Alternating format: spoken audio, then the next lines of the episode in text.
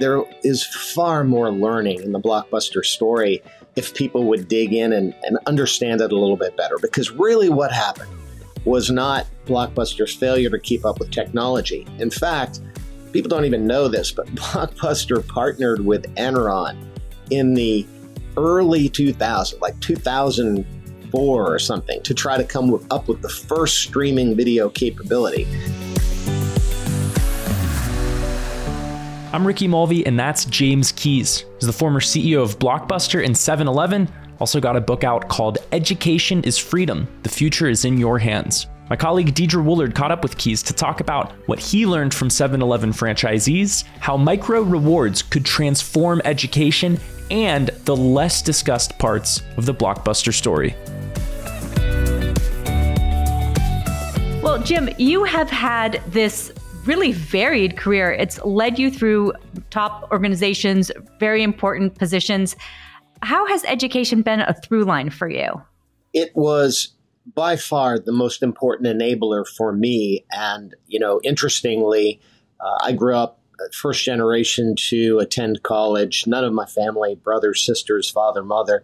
So I had no idea. I was a very typical young person who doesn't really know how or believe that it's possible. And it made all of the difference in the world. I was fortunate enough to go through a four-year school, College of Holy Cross, Massachusetts, was able to attend business school at Columbia Graduate School of Business. And it provided a platform really for opportunity. And I think that's the big difference. A lot of question about college today. But what it gave me is breadth that gave me so many different doors that I could go through. In fact, gone through many of those doors. Yeah, and one of them led you to 7-Eleven. And your career there is interesting because you had to deal with so much change so quickly. So you have this phrase that I love in the book, change equals opportunity. I think that's interesting because most of us, when we're hit with change, we go, oh no.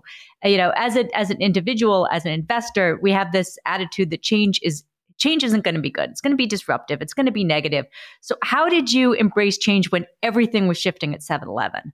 Exactly. Well, you know, it's funny. I woke up one day and said, you know, change equals opportunity. In fact, it was in the course of writing the book. And I said, well, that acronym CEO is really the job of every CEO, you know? So it was a wonderful fit. And it also made me realize that growing up, I faced a lot of adversity. You know, we all do. Families are, you know, a mess and broken homes and, you know, poverty, all kinds of challenges as a kid. And I realized that, you know, those things that I had to deal with actually made me stronger and made me more able to deal with change. So when I got to 7-Eleven, here I thought my career was on a fast trajectory, and I was with this fabulous company. They were doing great, New York Stock Exchange company. And then they did an LBO, and in 1987, the market crashed, and they had $4 billion of debt at 17%. But interestingly, while some people would look at that and say, well, this is devastating. You know, I'm a young guy. I started my career. The company's bankrupt. They're saying it's going to go away. Instead of having my head down, I said, well, what have I got to lose? I'm going to work harder. We'll come out the other side of this. And it turned out that not only did the company come out better for having to have to restructure with a whole new business plan, et cetera, but I came out better as an individual and an employee of the company with far greater opportunity than I had going into that crisis. So it was really a great lesson for me. Change doesn't mean bad. A lot of times we think it. It's really our response to change rather than the change itself that makes all the difference in the world. Yeah. I think that's so true. I think that's something we all have to learn over time. And I'm interested because at 7-Eleven, you learned about this idea of Kaizen from your Japanese business partners. And you've got this story about how this led to a better Slurpee. We all have affection for this Slurpee. Tell us a little bit about this.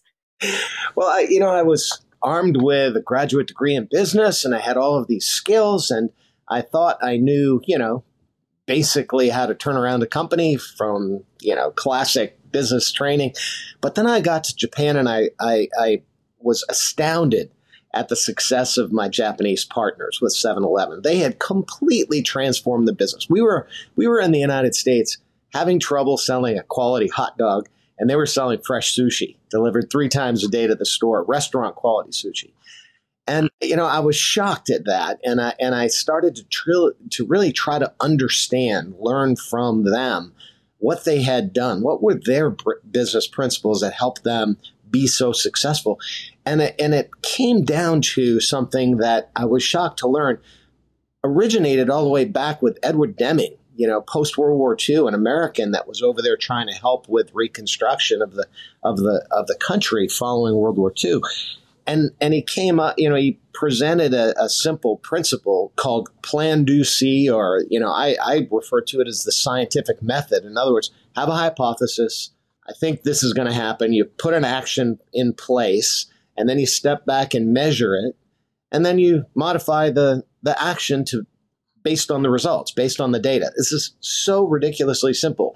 But they took that principle to the nth degree, incorporated into all their virtually all of their business decisions, and created, as a result, a far better business model that came right down to individual products. They would take every individual product, have a hypothesis for how to make it better, put an action in place, put it in front of the customer, measure the results, and then come back and reinvent it. You know, the whole Kaizen concept of continuous improvement, they were actually putting in place. And so I learned a lot from them about that, and I've tried to incorporate it into every business that I've had since.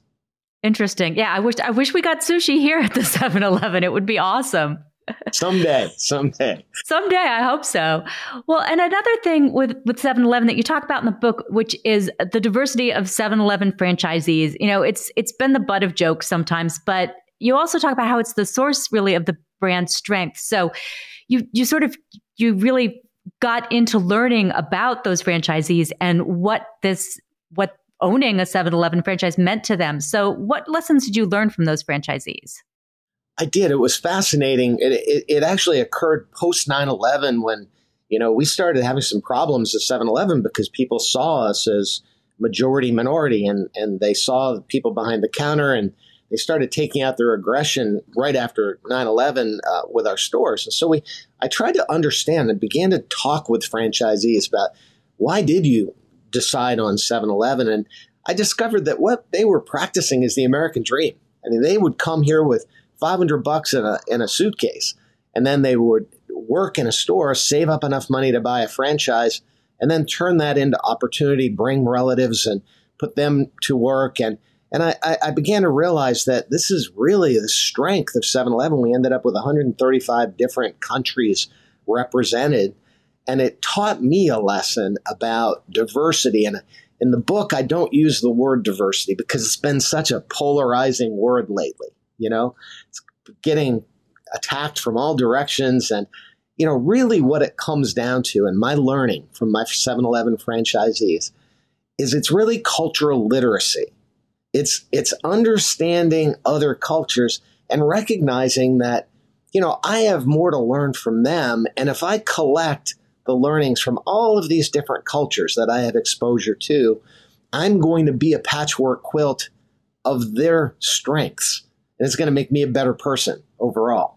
And so I've kind of purposed the idea of diversity into what I call cultural literacy in the book, and encourage everybody to pursue that. And it was really the lesson that I learned from my own 7-Eleven franchisees. I love that. Well, let's move on, talk a little bit about Blockbuster, because you had this very successful 21-year career at 7-Eleven. You come into Blockbuster as CEO at this critical time. What do you think people get wrong about the stories that we tell now about Blockbuster and what really happened? Well, unfortunately, like everything else, people are looking for the simple answer. So the simple answer is, well, Netflix must have beat Blockbuster, and Blockbuster didn't keep up with technology. There is far more learning in the Blockbuster story if people would dig in and understand it a little bit better. Because really what happened was not Blockbuster's failure to keep up with technology. In fact, people don't even know this, but Blockbuster partnered with Enron in the early 2000s, like 2004 or something, to try to come up with the first streaming video capability. That was way too early. There's a rumor that Netflix tried to offer themselves to Blockbuster. That was in the year 2000. That was before streaming was even a thing or even on anyone's radar screen. And so really what ultimately happened was Blockbuster spun out of Viacom as an IPO. Viacom used to own the company. They spun them out in the year 2004 with $1 billion of debt on the balance sheet. No problem. Blockbuster was a cash flow machine, could handle that debt, and they were going on down the road. When I arrived in 2007, first thing I did was to buy a streaming video company called MovieLink. So we were well positioned. We had new releases. MovieLink had 3,000 digitized movies, the largest assortment of anybody in the industry at the time. And we renamed that product Blockbuster On Demand, very well positioned to compete. We doubled EBITDA, earnings before interest, tax, depreciation, et cetera. And we tripled net in our earnings release for the third quarter of 2008. So you might say, well, what happened? You were perfectly well positioned. Well, if you remember what happened in September of 2008, Lehman Brothers collapsed. The banking industry basically was on edge and virtually all lending was shut down. Well, a third of our debt was due in the year 2009. That is the story of Blockbuster, that we were unable to refinance that debt at a reasonable interest rate. We were forced ultimately into a restructuring of the company, and we sold the company to a strategic partner, Dish Networks. That's fascinating about being ahead of the game with streaming, because I think that happens so often. We see it over and over with products that come out before the audience is ready. And, you know, I'm wondering what's going to happen with things like Apple's Vision Pro. Is this the right time for it? Is it too early? We don't know. Exactly. You know, and that's the unique thing about technology and about embracing change. I mean, you have to see it coming. You do have to embrace it. But the timing is critical. And really, it wasn't that we were too early as much as it was, you know, because we were well positioned. We knew we were early. Kids were still basically streaming on their Xbox. TVs weren't smart yet. For frame of reference, the iPad didn't launch until 2009. So this was very, very early in the game. But it was really the cash flow. And the lesson here for all businesses is that, you know, remember the old expression, cash is king. Well, particularly in a time of crisis. And there's a lesson right now, because if I go back in my history, all the way back to 1987, when I joined 7-Eleven, they ran into the financial market collapse of 1987 and had to restructure the company. Then again, I experienced it in 2008. When we went, when interest rates went from 5 or 6% all the way up to 12 for challenged companies or more. Here we are in that same environment today, where companies may have borrowed at 2 or 3% a few years ago, and now all of a sudden they're having to pay 7 or 8%. So the lesson is there from the past. If you're careful about cash management, you can weather the storm, but that debt can be a killer and cause a company to, you know, have to step back and restructure. Yeah, absolutely. And so you were the CEO of two big companies, and certainly with Blockbuster, not an easy time. You talk about in the book about the, kind of being tried in the media in relation to the things that the Blockbuster was doing. Some of that was clearly out of your control, but as a CEO, when you're facing that heat, what are some of the challenges of kind of tuning out everyone saying, what are you doing, and staying focused on what you need to do? Yeah, I had an interesting experience. I started getting calls from my buddies in New York because I didn't take the New York Post, living in Dallas, Texas, but the New York Post printed a half-page color picture of me with a Pinocchio nose. Because it was not a pretty sight. And the reason they did it is that they had been challenging me about this, you know, balance sheet, and we were going to be able to refinance our debt. But Blockbuster had such a cash flow advantage that I really didn't anticipate filing for Chapter 11 for restructuring. Well, we put out a 10K and we gave the warning that could happen. And certainly when Moody's gave us an increase in our debt rating, but declared us a potential default risk, the New York Post went crazy with it and said, you know, Blockbusted was the headline, I believe. But I know, it was brutal. It was brutal. But the learning from that, really, and from all of the, false information about Blockbuster and, people assuming that Netflix crushed the company, et cetera, you realize it's not personal. It's business. And it's such an important learning because confidence is critically important for a leader in any environment that they can't take these things personally. It's going to happen, and you're going to get attacked from all sides at times. But if you know you're doing the right thing, and if you have the confidence to continue leading and doing the right thing, then you can recognize this isn't personal, it's just business. And sometimes there are motives that people have behind these attacks that they're making, and you recognize that and you move on. Well, I want to get your take on AI because I've been talking to people about it for a while. And one of the things that I've heard from younger people is that, traditional education isn't necessarily working for them anymore, partly because they're like, why do I have to stuff my brain with all of this stuff if the computer can do it faster and better? So how are you sort of thinking about AI and how it relates to traditional education? I am super excited about AI. I'm, as you can tell, I'm excited about technology in general. When Starlink lights up entire continents like Africa and enables technology to provide learning in places that we could never even get books to historically. I mean, the opportunity is amazing. And you look at AI, and again, there's a lot of fear and probably natural, but we should be cautious about these new technologies. But think about the good that AI can do. So we have taught in school the same way for 100 years. Blackboards, books, right? Teacher standing in front of the class, standardized test, bell curve. And a lot of people that doesn't fit. And with AI, we have the opportunity to tailor, literally curate that lesson to the way somebody learns. So some of us learn better with videos. We can curate that training to have them watch videos. And others respond better to the written word. Others to a teacher or a professor. We can find the best algebra professor in the world and pipe them into the classroom. So the teacher then becomes almost a concierge to let someone who really knows how to teach. And then we measure the performance of the students and the best way they learn based on their results. And we can keep modifying and keep improving. So think about this is not artificial intelligence. This is maximizing human intelligence. It's doing the same thing. It's not machine learning. It's human learning and improving human learning over and over and over again by using the technology to enable it. Yeah. But one of the things I worry about with technology, though, is, we've seen since the pandemic, students have done worse because of remote learning. So what do you think about how we still bring in that human connection so that people are still taking in the information?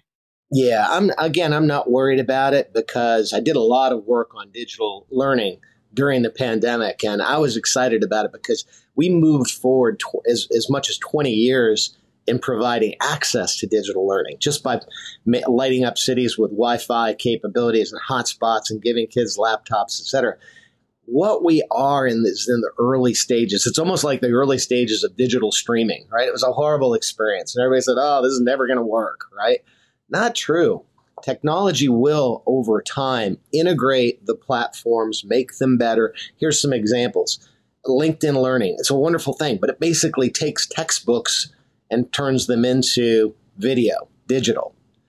Well, with the next generation, you'll be able to, instead of showing a biology class, you'll be able to take somebody into an operating room and watch a live operation going on.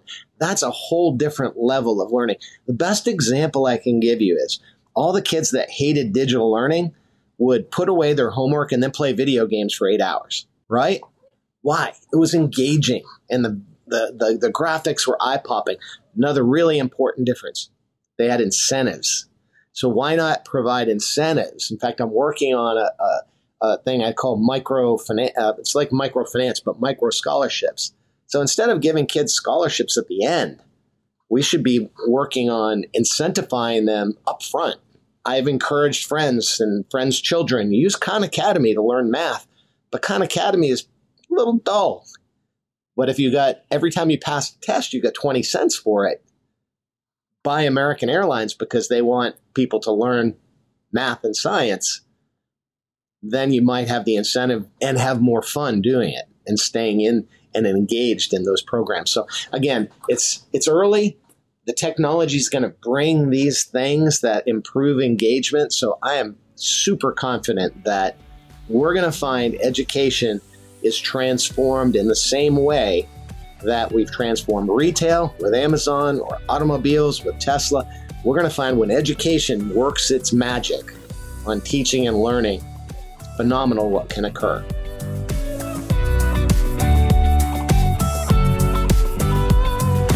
As always, people on the program may have interests in the stocks they talk about, and The Motley Fool may have formal recommendations for or against, so don't buy or sell anything based solely on what you hear.